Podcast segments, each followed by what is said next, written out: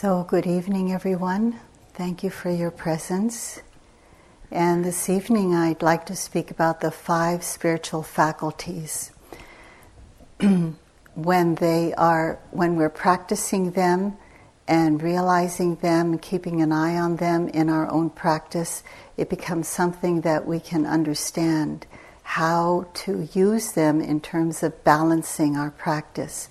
So it's good to listen in a way towards uh, understanding how they work, each one of them work with one another, and how we can balance them as we go along practicing. So, in the beginning, they're called the five balancing factors, but when we become more acquainted with them and use them in our practice, they become more powerful. So they become the five balancing powers in our practice, not just factors, but powers. So these are qualities of mind that naturally arise when we are meditating. They have the potential to get stronger as we recognize them when we are meditating and they come up naturally in our practice. As you listen, see if you can connect the descriptions or the words to your own actual practice. So it's not theoretical, but really much more experiential for you. So, first, want to tell you a story.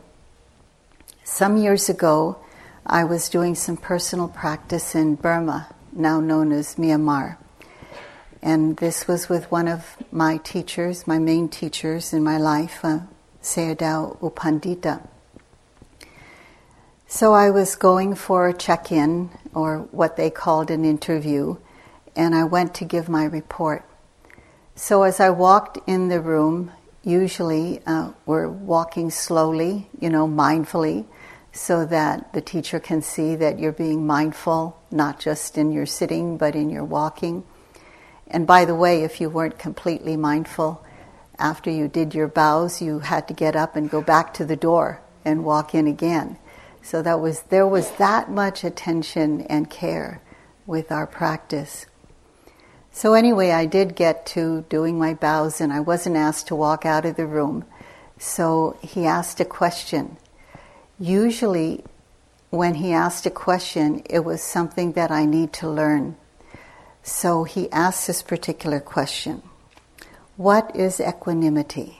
What is equanimity? He asked that as I was walking in, and when I finished doing my bows and gave a short answer of what I knew about equanimity, he gave his own answer. And his answer was um, equanimity is like a chariot being pulled by five horses. In the lead is mindfulness. And behind that horse, that single horse in the lead, there are two pairs of horses.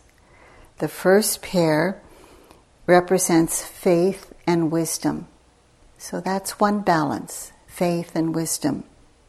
Behind that is a second pair, which represents concentration and energy. So those are both kind of opposites also. We need to watch for their balance in our practice as well.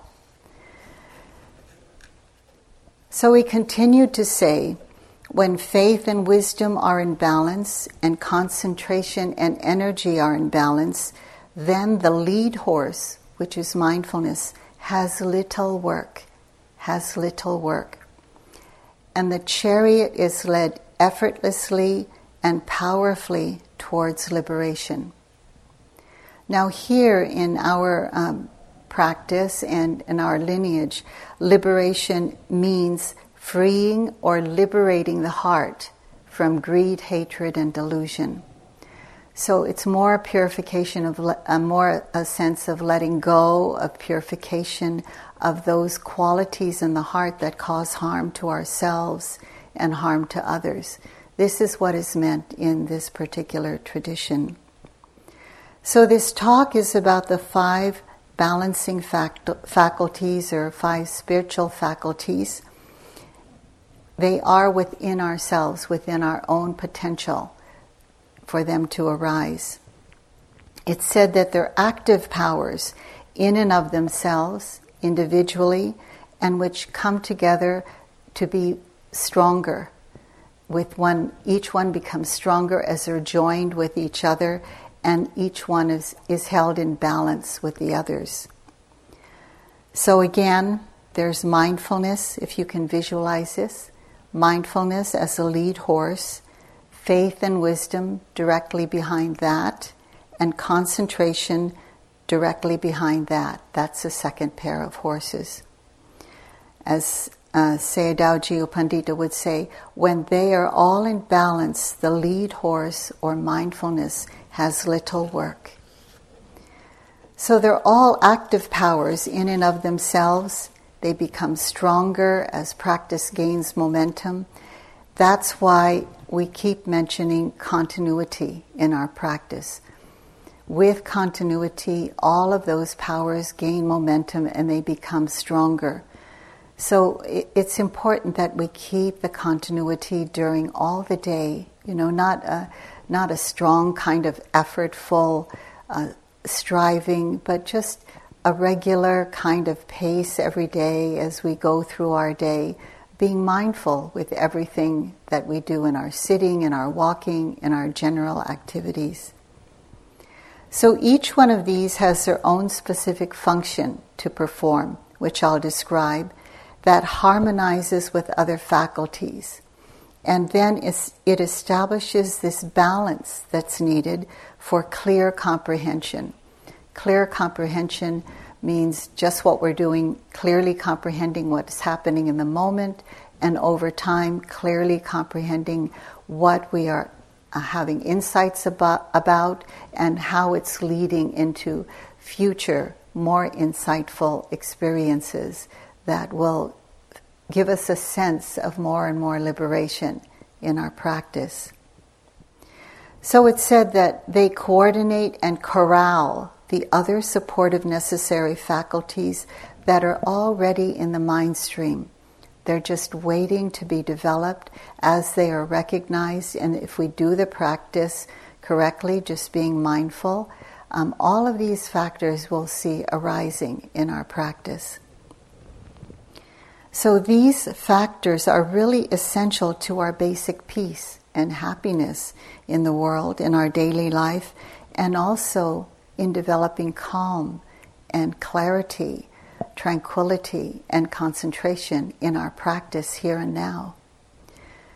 So, with all of this, you know, in our daily lives and in our um, what we call intensive retreating that we do here, that carries us forward to ultimate and complete liberation from all the causes of suffering in our daily life and the, and the suffering that we see deep inside our own hearts and minds as we do the practice. So the Buddha points out that neither he nor anyone else can bestow these upon us. They're potentialities within all of us that are waiting to be nurtured simply by our continuity of practice. They're fully developed through our training, through our continued training, through these practices that we have in intensive retreats, carrying through this practice in our lives, in our daily lives, and maybe in shorter retreats, in our sittings every day and every evening. And during those times, we're always nurturing their growth, keeping the continuity in our lives. So we get to understand how they work as we as we notice them in our moment to moment experience, we notice them in our lives.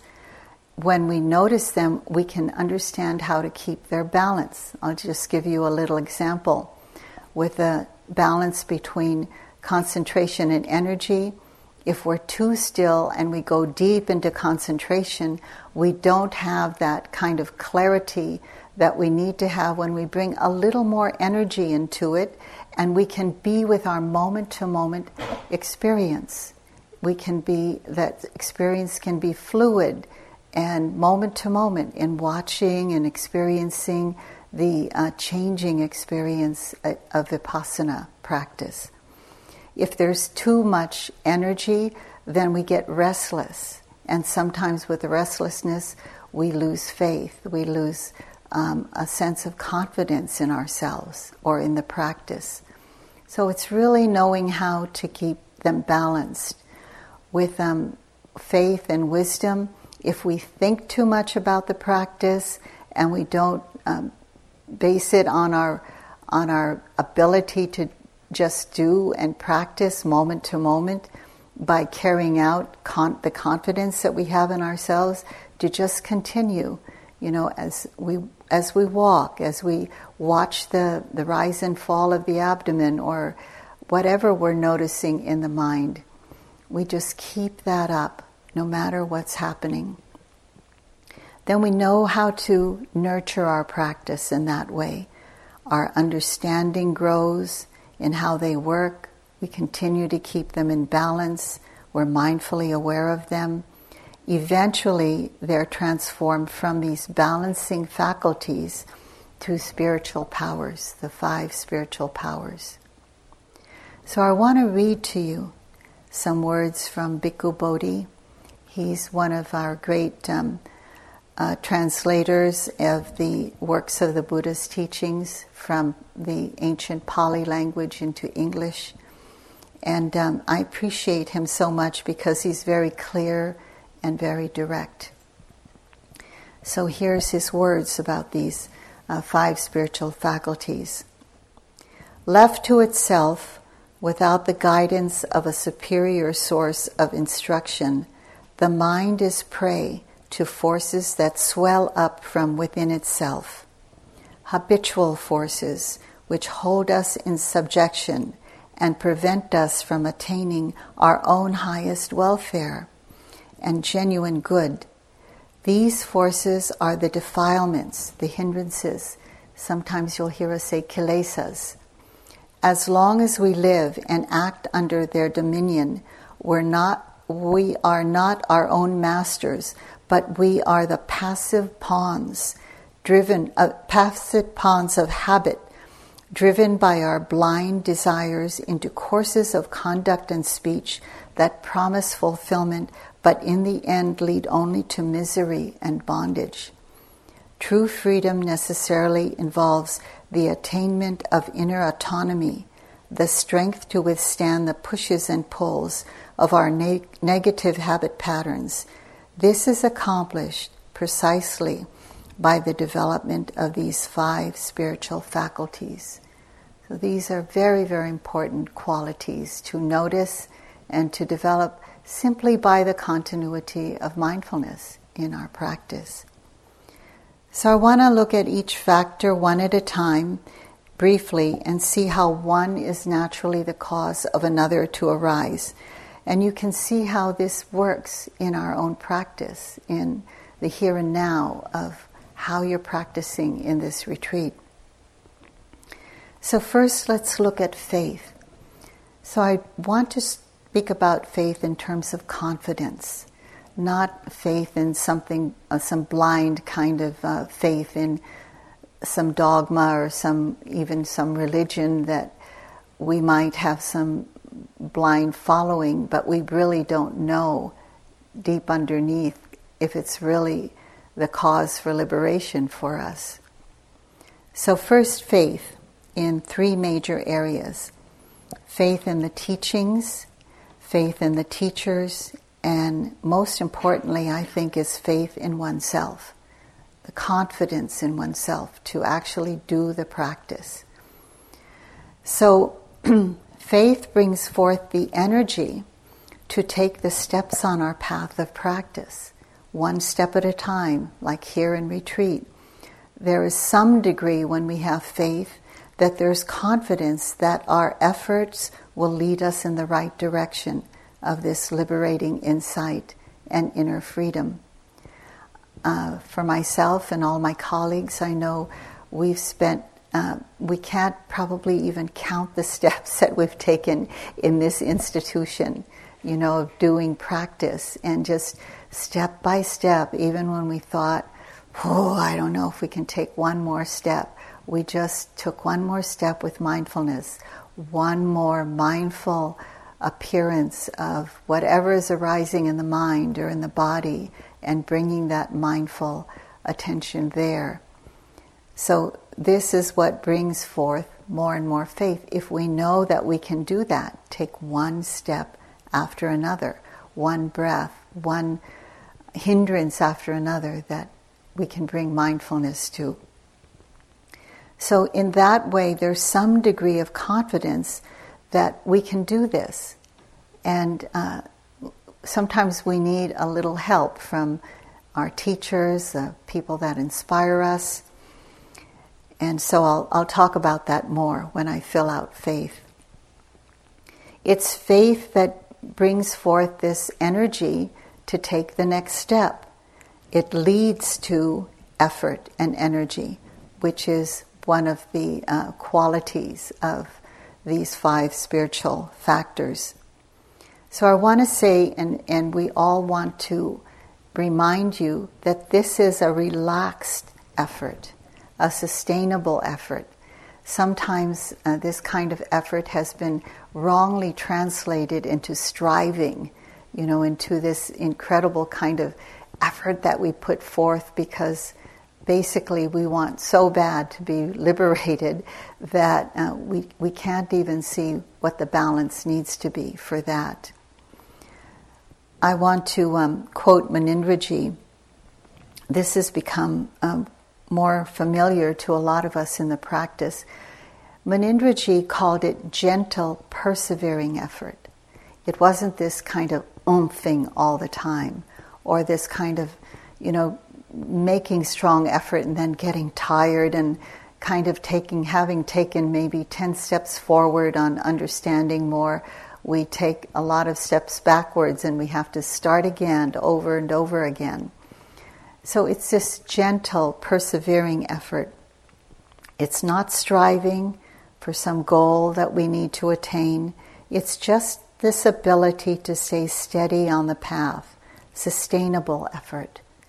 So when this energy in our practice has continuity in a relaxed, sustainable way, it brings results.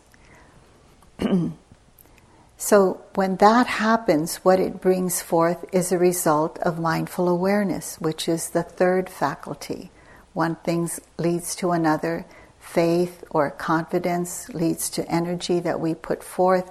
That energy with that sustainable uh, bringing mindfulness to whatever is appearing in the present moment, makes that mindful awareness very, very strong, very powerful. It becomes palpable to us. Uh, sometimes the, there's this awareness that, oh, uh, mindfulness is there. It's really working. It looks kind of looks back on the moments, um, just moments before that time period when we're briefly reflecting and seeing, oh, mindfulness is really happening. So we can see just with the energy that we put forth, sustainable, continued momentum in our practice, mindfulness becomes more and more clear, more and more powerful.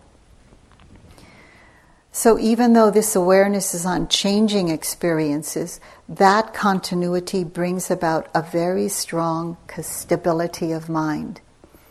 Uh, that stability is based on the continual arising of mindfulness in the mind.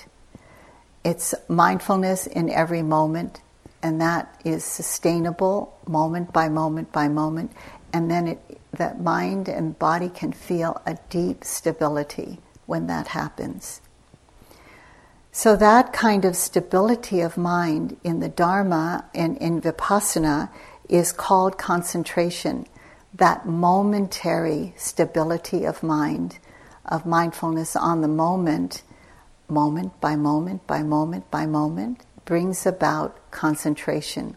It's called momentary concentration, but it's very, very strong and very powerful because of the continuity of that on changing objects. So in Vipassana, concentration is on changing objects, not a singular object like the breath or something we visualize, but it has to be brought to changing objects. And that's what we're doing in the practice here. And uh, tomorrow we're going to be opening the practice not just on the, the rise and fall of the abdomen, which was fairly steady. We could develop some concentration on that. But then we're going to transfer that concentration to objects that are more changing. And we'll, we'll bring that um, understanding to you and that um, uh, guidance to you tomorrow. So, this concentration, which is continuous on changing objects, gathers momentum in a gentle, persevering way.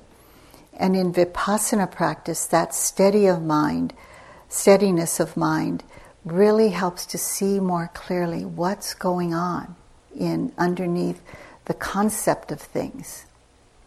That kind of concentration firmly establishes like a laser beam of um, clarity on that moment's experience. That laser bring, bring, brings together all of the wisdom of the mind. It helps to kind of focus momentarily on one particular experience and pierces through the illusion of uh, permanence, it pierces through the illusion of self, pierces through the illusion of the fact or the wrong idea that there's going to be some lasting satisfaction somewhere. So it starts to understand more and more clearly this anicca or impermanence, anatta or the not self nature of life, and dukkha, which is the understanding that there's nothing that's going to give lasting uh, permanent happiness. And so by that we start giving up our clinging to wrong ways of being and operating in life. So, more about that as we go on in, in the Dharma talks and practice. So, this kind of concentration is like that kind of laser beam that really sees through the wrong views that we've had of life for a long, long time. And that brings about what I was just talking about is wisdom.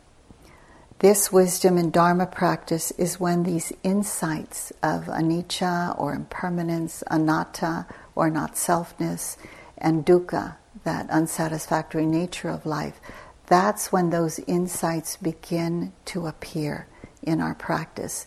And it's not because we read something or we hear something and we just agree with what was written or say, oh, that, that seems really cool, so okay, I'll take that in. It's because we ourselves in our own practice see that deeply, moment to moment, and we start living in alignment with those understandings, those insights.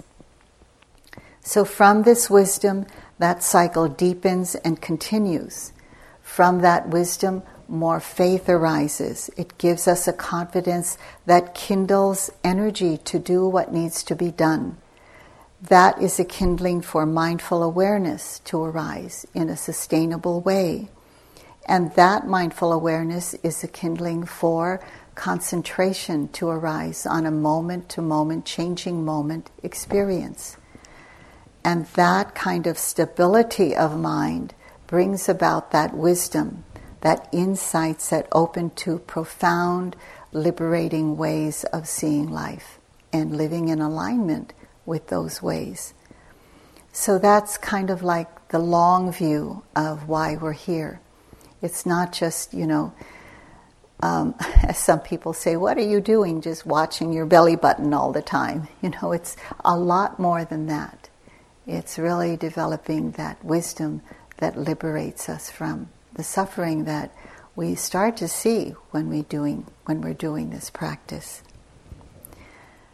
So that's why all of these uh, uh, components coming together make the lead horse, which is mindfulness, makes it easy for mindfulness to operate.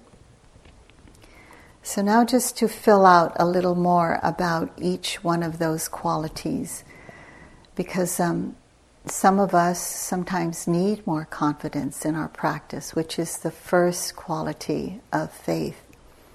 as we go along, especially in the first days, and um, even though we all have practiced many years, all of us here um, doing our best to guide you all, uh, even though that has uh, been a practice for all these years for us, and we de- definitely have faith in the Dharma, there are times when, for myself, speaking for myself, I know that I'm, I don't have the confidence sometimes.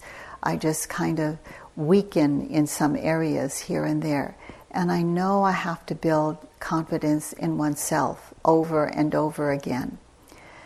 So, this faith is the provider of that confidence when we can bring forth or muster forth the intention to aspire to something greater than we can imagine now. Sometimes we just kind of live in some old understandings of how we think it should be, you know, when we um, go, come into a retreat like this. But we come to understand that it, it does take effort. It just it takes this deep kind of effort to believe in ourselves, even that we can just take the next step as we go along. And it plants the seeds of confidence uh, in our hearts. I like the way that's said sometimes in in the um, translation of the Dharma that faith, the word for faith in the Dharma, is saddha, S A D D H A.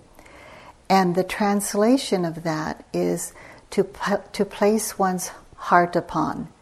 It's like to place one's heart upon our confidence or our ability to open to whatever we have to open to in our practice. To be able to weaken and even uproot the unwholesome habit patterns that we see that push and pull us around in our lives. One of the experiences that we have as a meditator, um, more at the beginning of practice and less and less as we go along, as we see these deep habit patterns that come up. And we need a lot of faith to be able to keep going and to keep opening and being mindful of them. So uh, when we really look at it, sometimes, as I did in the past, in my in long ago when I just started practicing, when I realized these deep habit patterns were there, I didn't want to just live with them. I wanted to know how to overcome them, and that's what brought me to the Dharma, seeing all the suffering in my own heart and wanting to be free of that suffering. So it's said that there are different kinds of faith. There's blind faith, bright faith, and verified faith, which leads to unshakable faith. So, blind faith, maybe you can recognize this in your own um, history of your practice. Blind faith is when we are involved in following a path of practice basically because we're just following others and we're not checking on ourselves. Do we really believe in this? Is this really the way to the end of suffering? The way to more uh, a more liberated way of living our lives? In the uh, famous teaching called the Kalama Sutta, the Buddha uh, said to a group of uh, the people living there who were um, who were uh, had a lot of people coming to their city or to their region explaining different ways that one could become blissful and happy and you know forever peaceful. And the buddha said uh, when they were asking the buddha what should we do about this? We don't know what's true. And basically the buddha said find out for yourselves. Try it out. If this leads to less suffering and uh, more benefit in one's life, more harmony in one's life, then follow it. But if it doesn't lead to less suffering, more it leads to more and more suffering, then refrain from doing that. But the Buddha said, try it out for yourselves. Um, I like what, from the very beginning, my first teacher, Munindraji from India, used to say, Ehi passiko, he would say to myself and others, which means come and see for yourself. It's not about my telling you that it's so. It's about listening, hearing, trying it out for ourselves, and see if this is true or not. He would say often, The Buddha found his way to peace. Now it's your turn. Now you, you have to find the way. But luckily, we have some teachings that we can follow. So, this is blind faith when we're just following something blindly, not try, really trying it out for ourselves, not just doing the sitting or walking practice, but really following the instructions and seeing what comes of it. Uh, and having patience, you know, to see maybe it takes time for those insights to arise. So that's blind faith. And bright faith is when we're inspired by a teaching or a person who personifies something that we see in their in their being that seems like oh I want to aspire towards that to that sense of inner peacefulness and a place of where that peacefulness leads to non-harming around oneself. And it causes peace around that around other people. So there can be a person. It can be a place it can be a reading that you hear or some teaching that comes from just being in nature that inspiration leads us onward to find out for ourselves we have some sense of peace maybe just being in nature or hearing birds sing or the wind blow or seeing a person's peaceful gait. You know, um, sometimes it's said, some, some stories in, in the Dharma uh, stories about just watching the peaceful gait of one who has um, been a renunciate or, or who is a renunciate. Just watching that person can bring some sense of uh, deep understanding or deep faith in that person. I remember I was here for my first month long retreat with Sayadaw U Pandita, and I had practiced with him already in Burma.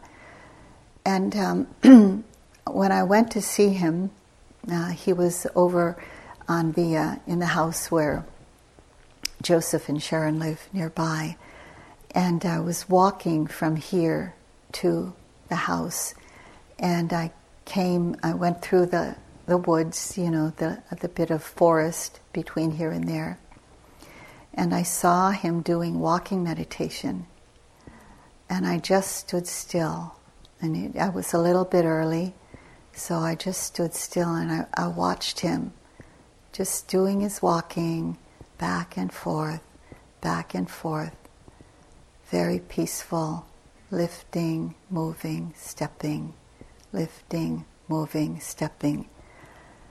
And it brought a lot of faith to me in my heart. And it was a time of real hardship for me. And um, I notice the faith grow just by watching that.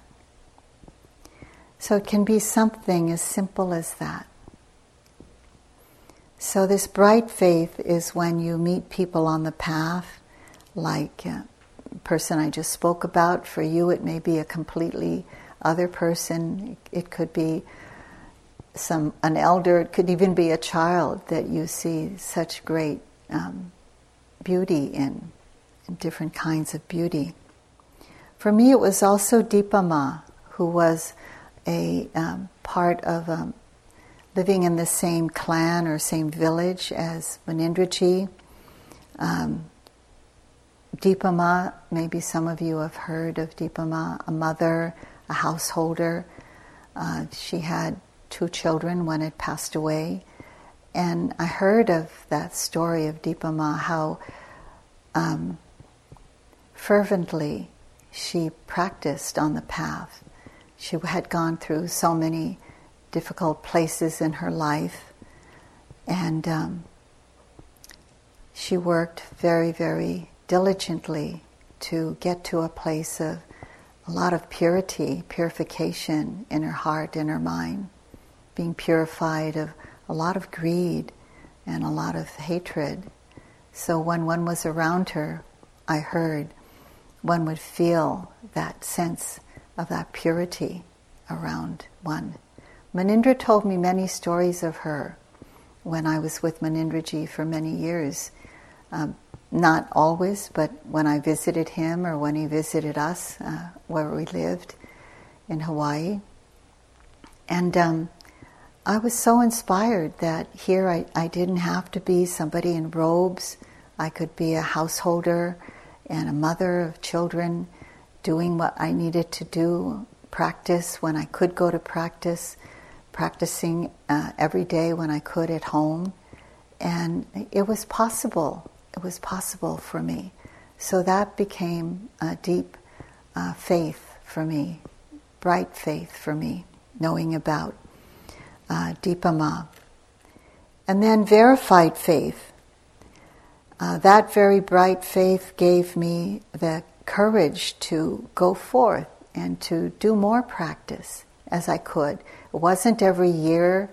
It was times when I could save up enough money to go get to a retreat and put enough um, frozen dishes in the in the refrigerator that the children could have when I was gone, you know, and had good family to take care of the children. And so um, it wasn't like he was next door or I saw him every day. It was like went to my teachers as we all did when we could and got the teachings. Went far away sometimes. So then when I practiced and having all that um, experience of seeing that among my teachers, among my colleagues, then uh, I continued to do the practice even when it was hard, and verified faith came along, understanding within my own heart and mind what the Four Noble Truths were all about, taking that in deeply and letting that nourish my practice. The Eightfold Noble Path, which is part of the Four Noble Truths, really paying attention to each one of them right speech, right action, right livelihood um, right view, all of the ways that it's spelled out there. And it made me have this devotion, not to a religion or even to a philosophy, but to the teachings of the Buddha, to the Dharma, a devotion to the Dharma, a devotion to my own um, inclination towards purifying my heart and mind of the ways that I saw cause suffering in myself greed, hatred, delusion, suffering in others. So that verified faith and that devotion to my practice, uh, not to a being, but to my own practice. Of course, I have deep respect for the Buddha, for the Dharma, but it was devotion to my own practice that got me through a lot. So that led me to deeper and deeper faith, to unshakable faith in the Dharma. So that kind of faith, as Pema Chodron says, quoting from Pema Chodron, enables us to have confidence to be in the ocean of samsara, you know, this cycle of living this greed, hatred, and delusion way to another cycle of life of non greed, non hatred, non delusion. Enables us to have confidence to be in this ocean of samsara and not drowned in it, but to know how to be responsible for ourselves and be in safety as we ride the waves. So this faith out, this faith seeks a mind away from doubt. It steers the mind away from doubt, which disables destabilizes, disempowers our intention, our deep intentions for liberation or purification, any way you look at it. I remember one time I was having this doubt in my practice, doubt in myself, and it was a really, really hard time in my first uh, practice of a month's retreat. And I went far away to go to this retreat to practice um, Munindra advised me to practice with U Pandita, so I did seek that out in, in another country. And uh, when I went there, I, I just thought, oh, I can't handle this. The dukkha that was coming up in the mind, not so much in the body, but in the mind, was coming up. I just thought, this is so overwhelming. I don't know how I'd be able to handle this. So I remembered my teachers and the persons who inspired me, and I continued onward.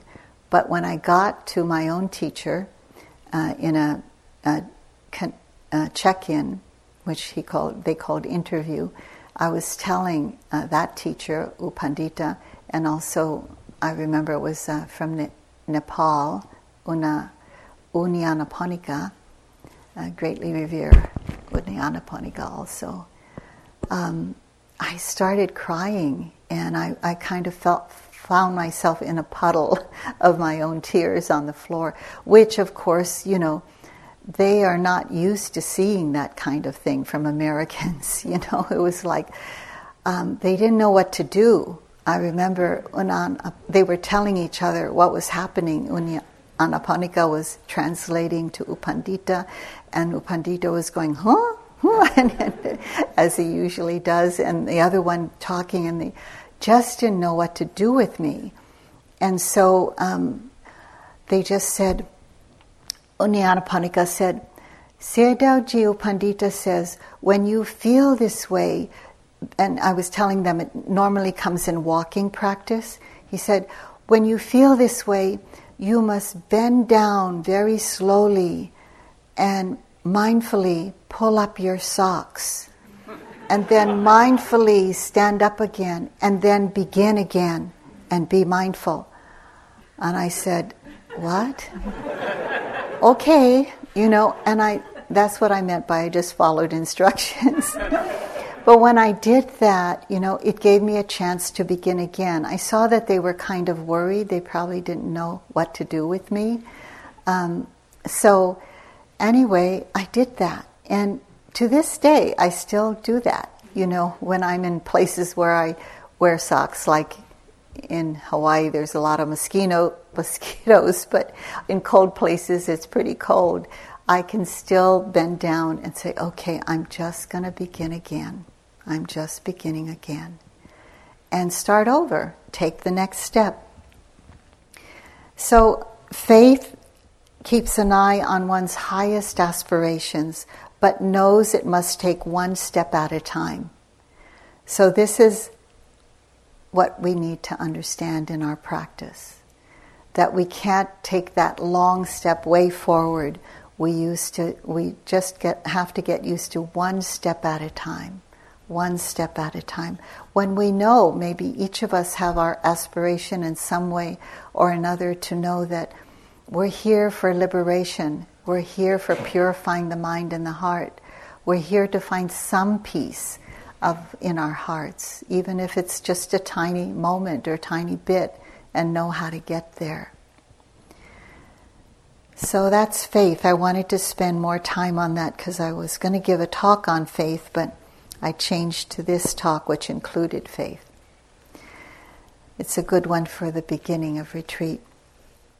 So that leads to the second factor, which is virya, or in Pali, virya means effort or energy. So this is not the strenuous physical or mental exertion, which uh, Mahasi Sayadaw says one should exert moderate effort. With too much energy, you will become overzealous and restless, and your practice will not improve as much as possible. If your practice is with too little energy, you will become lethargic. So all that wrong understanding that came from, you know, when you practice in the Mahasi way, it had to be so militant or this I'm quoting to you from Mahasi Sayadaw. It has to be moderate energy, but it has to be continuously moderate, except when you're resting, of course. So it's all about continuity of awareness in a moderate way. It's simple to hear, yet it can be really challenging. Like, what what kind of energy do we need? Sometimes when we feel sluggish, we need to step up our energy, or when there's too much energy, we need to ratchet it down. So, all of us need to know what the middle path is for ourselves in any given moment. So, that's about energy and the energy factor. So, I wanted to really point out this virya factor. I quoted, um, say, I quoted Mahasi Sayadaw. So, here's another quote, really important, from U Tejaniya that many of you or some of you have practiced with U Tejaniya. We've practiced with U Tejaniya also. Virya, or this quali- spiritual quality of energy, is uh, the quality of patience and perseverance together. So I just wanted to point that out. Perseverance has to do with continuity, and so does patience. They say that patience is the stepping stones uh, they're the stepping stones to nibbana or to the unconditioned or to that very deep unconditional peace that we can experience in the Dharma. So we understand uh, as persistence, not exertion or force, says U Tejaniya. Please don't wear out your mind or body by striving forcefully when you meditate Understanding cannot develop when your mind or body is t- tired through striving.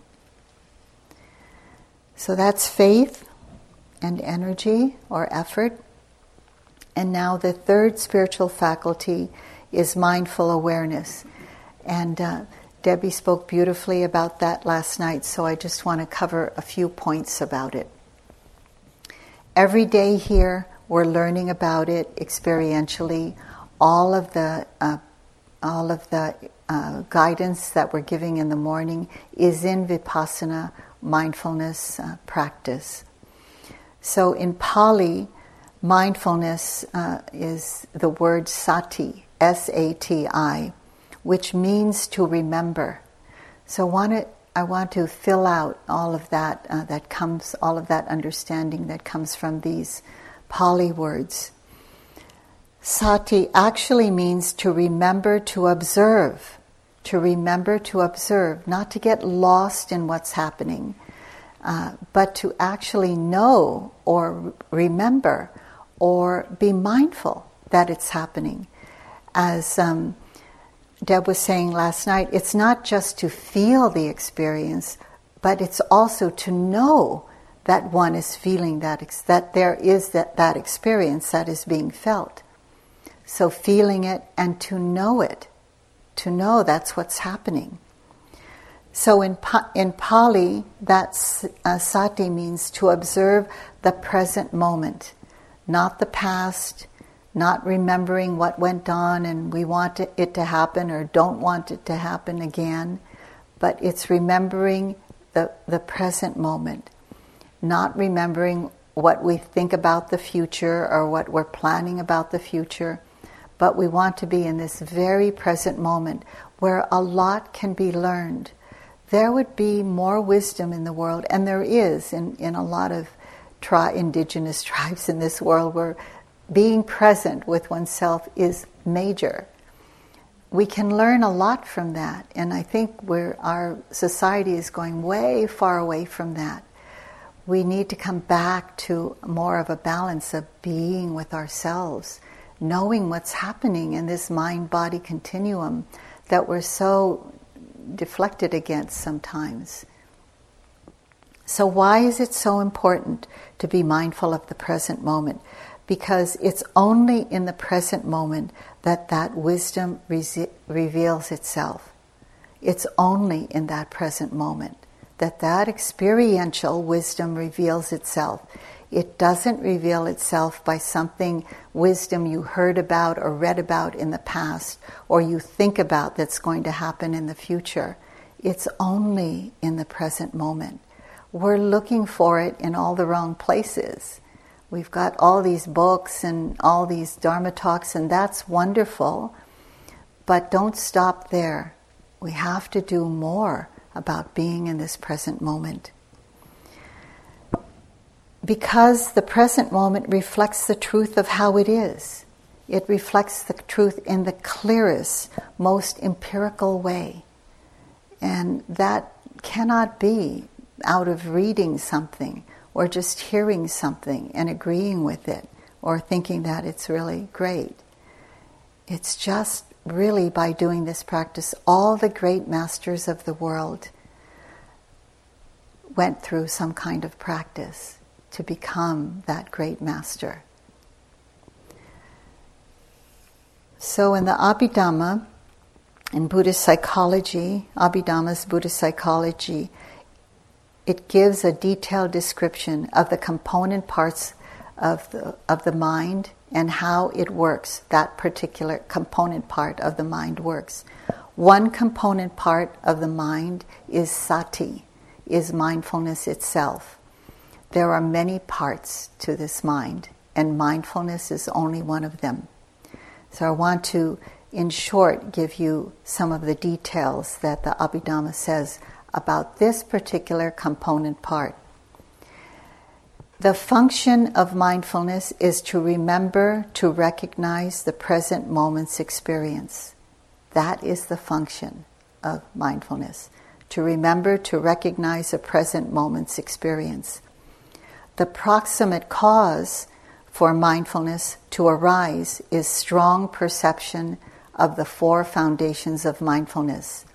Strong perception of the four foundations of mindfulness that means uh, what can help us is noting this silent mental notation, as um, Deb was so beautifully describing last night, labeling the experience. So it's not just experiencing the experience and sometimes just getting lost in it, but knowing what that experience is.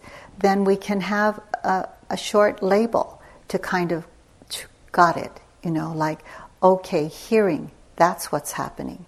Sometimes it happens that way, you know, where we say, yes, knowing that that's what's happening. It's not only experiencing it, but as the Buddha says, also knowing that that's happening. Sometimes that labeling can give that strong perception. Sometimes we don't need it because it's already there. But when we need it, it's really helpful.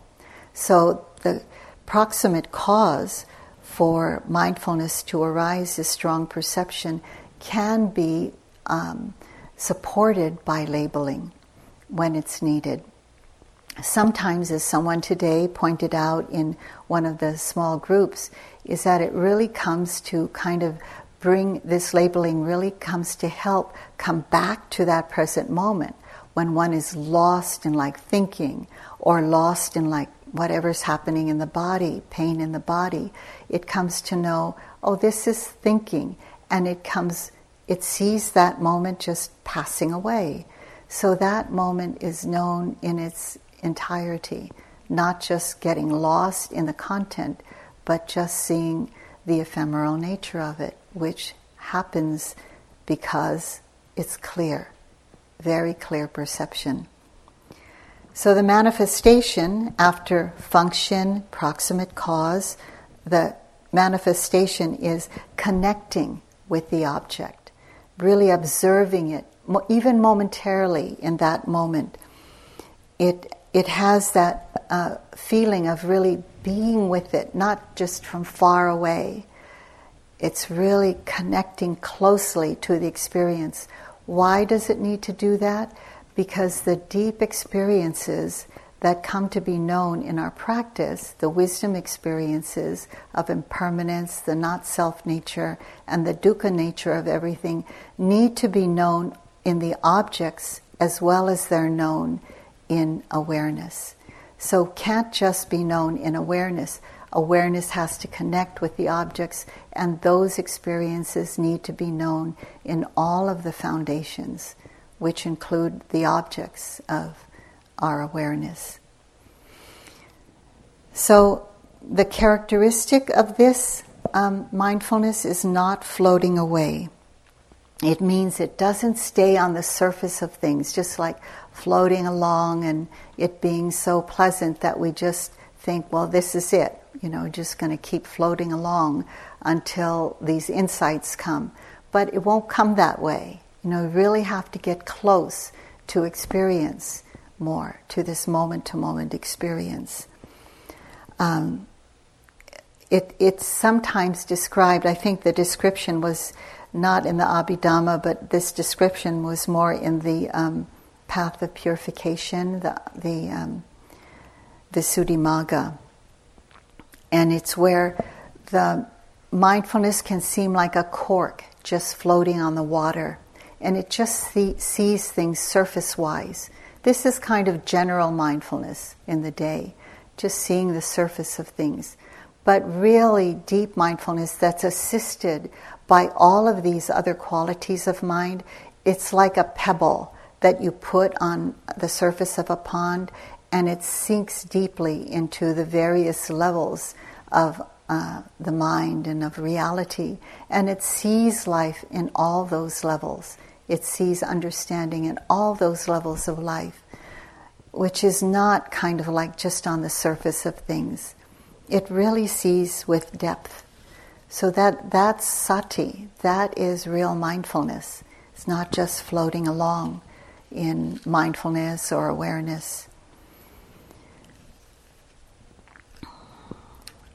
So then we have concentration, which I explained uh, previously, so just briefly about that. In this practice of vipassana, the concentration is really stability of mind. It's momentary concentration on changing objects. What um, remains also changing, but uh, always becoming present always passing away also, but coming up over and over again, is mindfulness, sati, every moment. With every object that appears, mindfulness arises and they pass away. Another moment arises, mindfulness arises with that, passing away. Another moment, mindfulness passes away. So mindfulness becomes consistent with the continuity. And that continuity of mindfulness over and over again brings that stability of mind. It feels like deep concentration, but it's on changing objects, not on simple calm or tranquility or one object. It's much deeper than that. That's what happens in vipassana practice, different than concentration practice. So when we have faith, energy, mindfulness, and concentration, that's when the fifth faculty or power of wisdom arises. And that's when these five faculties become uh, five wisdom powers. So, what we learn about our practice then is we have two different kinds of wisdom that come up in our practice in, in our deepening understanding. With a clear view of life, with life not um, blurred, blurred by or weighted down by greed, hatred, and delusion, the mind sees more and more clearly. The mind sees more clearly with a lot of caring, a lot of unconditional friendliness, a lot of generosity, sharing, and giving, a lot of wisdom, clarity instead of delusion and ignorance. And there are basic kinds of wisdom that we understand and we actually live out in our lives.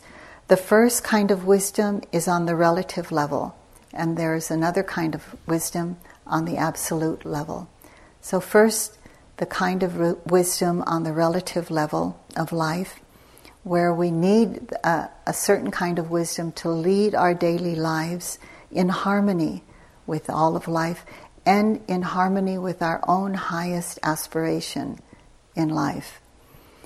So our values of non harming become so clear, our inner values of non harming through our, bespe- through our speech and behavior become so clear to us that we have to be really living in harmony with that those virtuous qualities that we admire in others and we would want for ourselves too.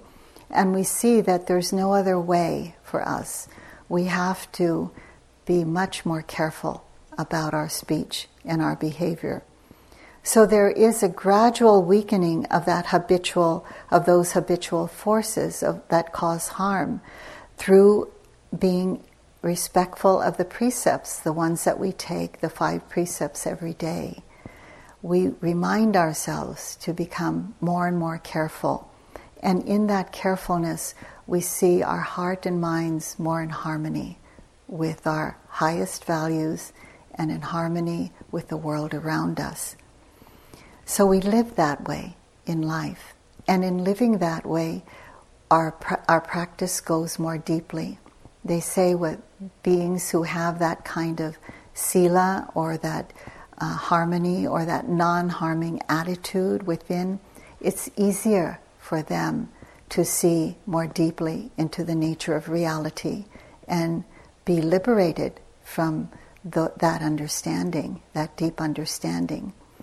So, this living in harmony, this sila, is no small thing that we undertake every day.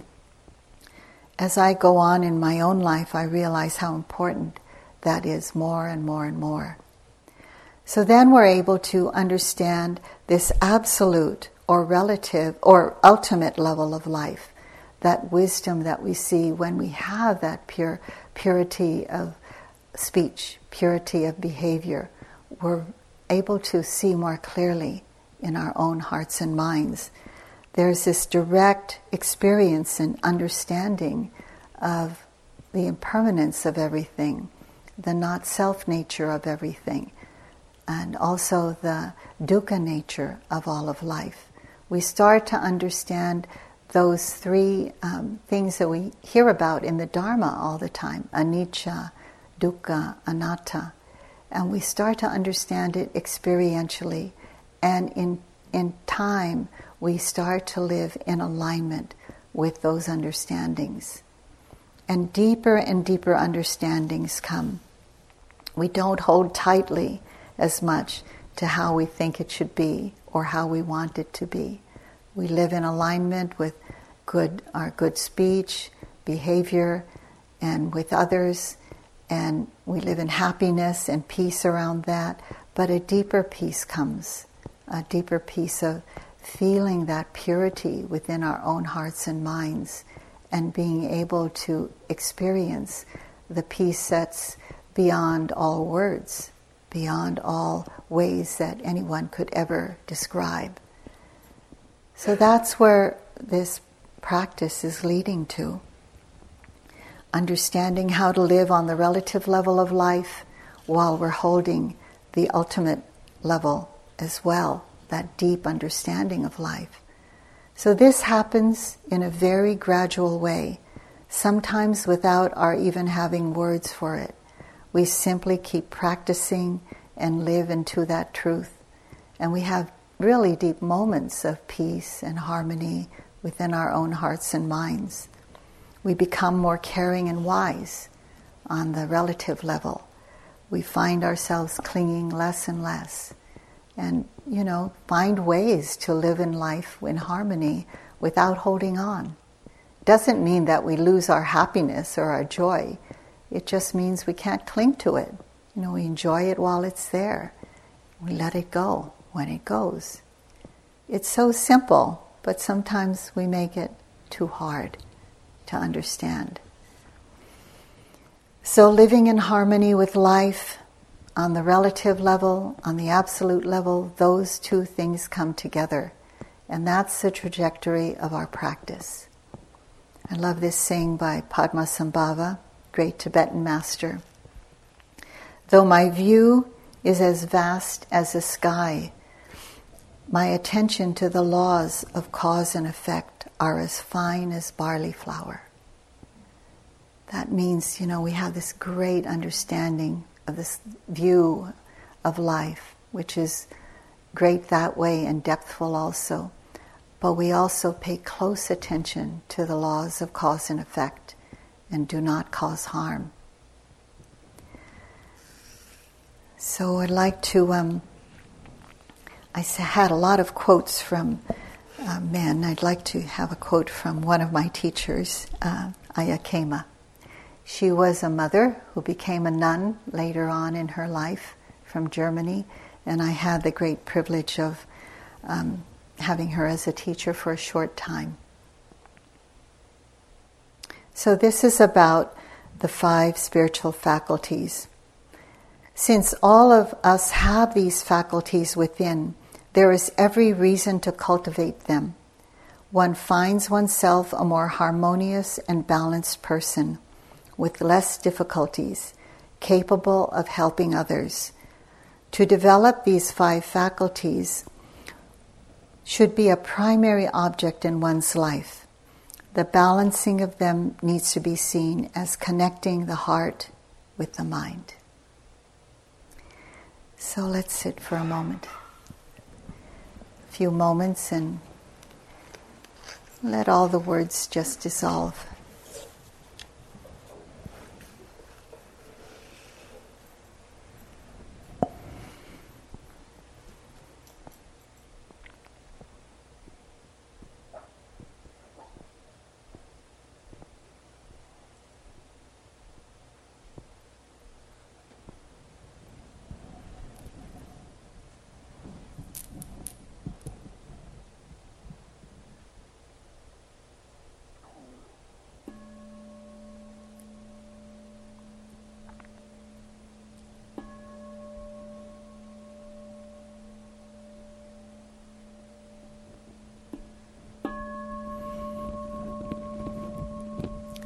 So thank you for your kind attention. Now we have about 25 minutes for some walking practice and back here in the hall for chanting. I'll be doing some chanting with you.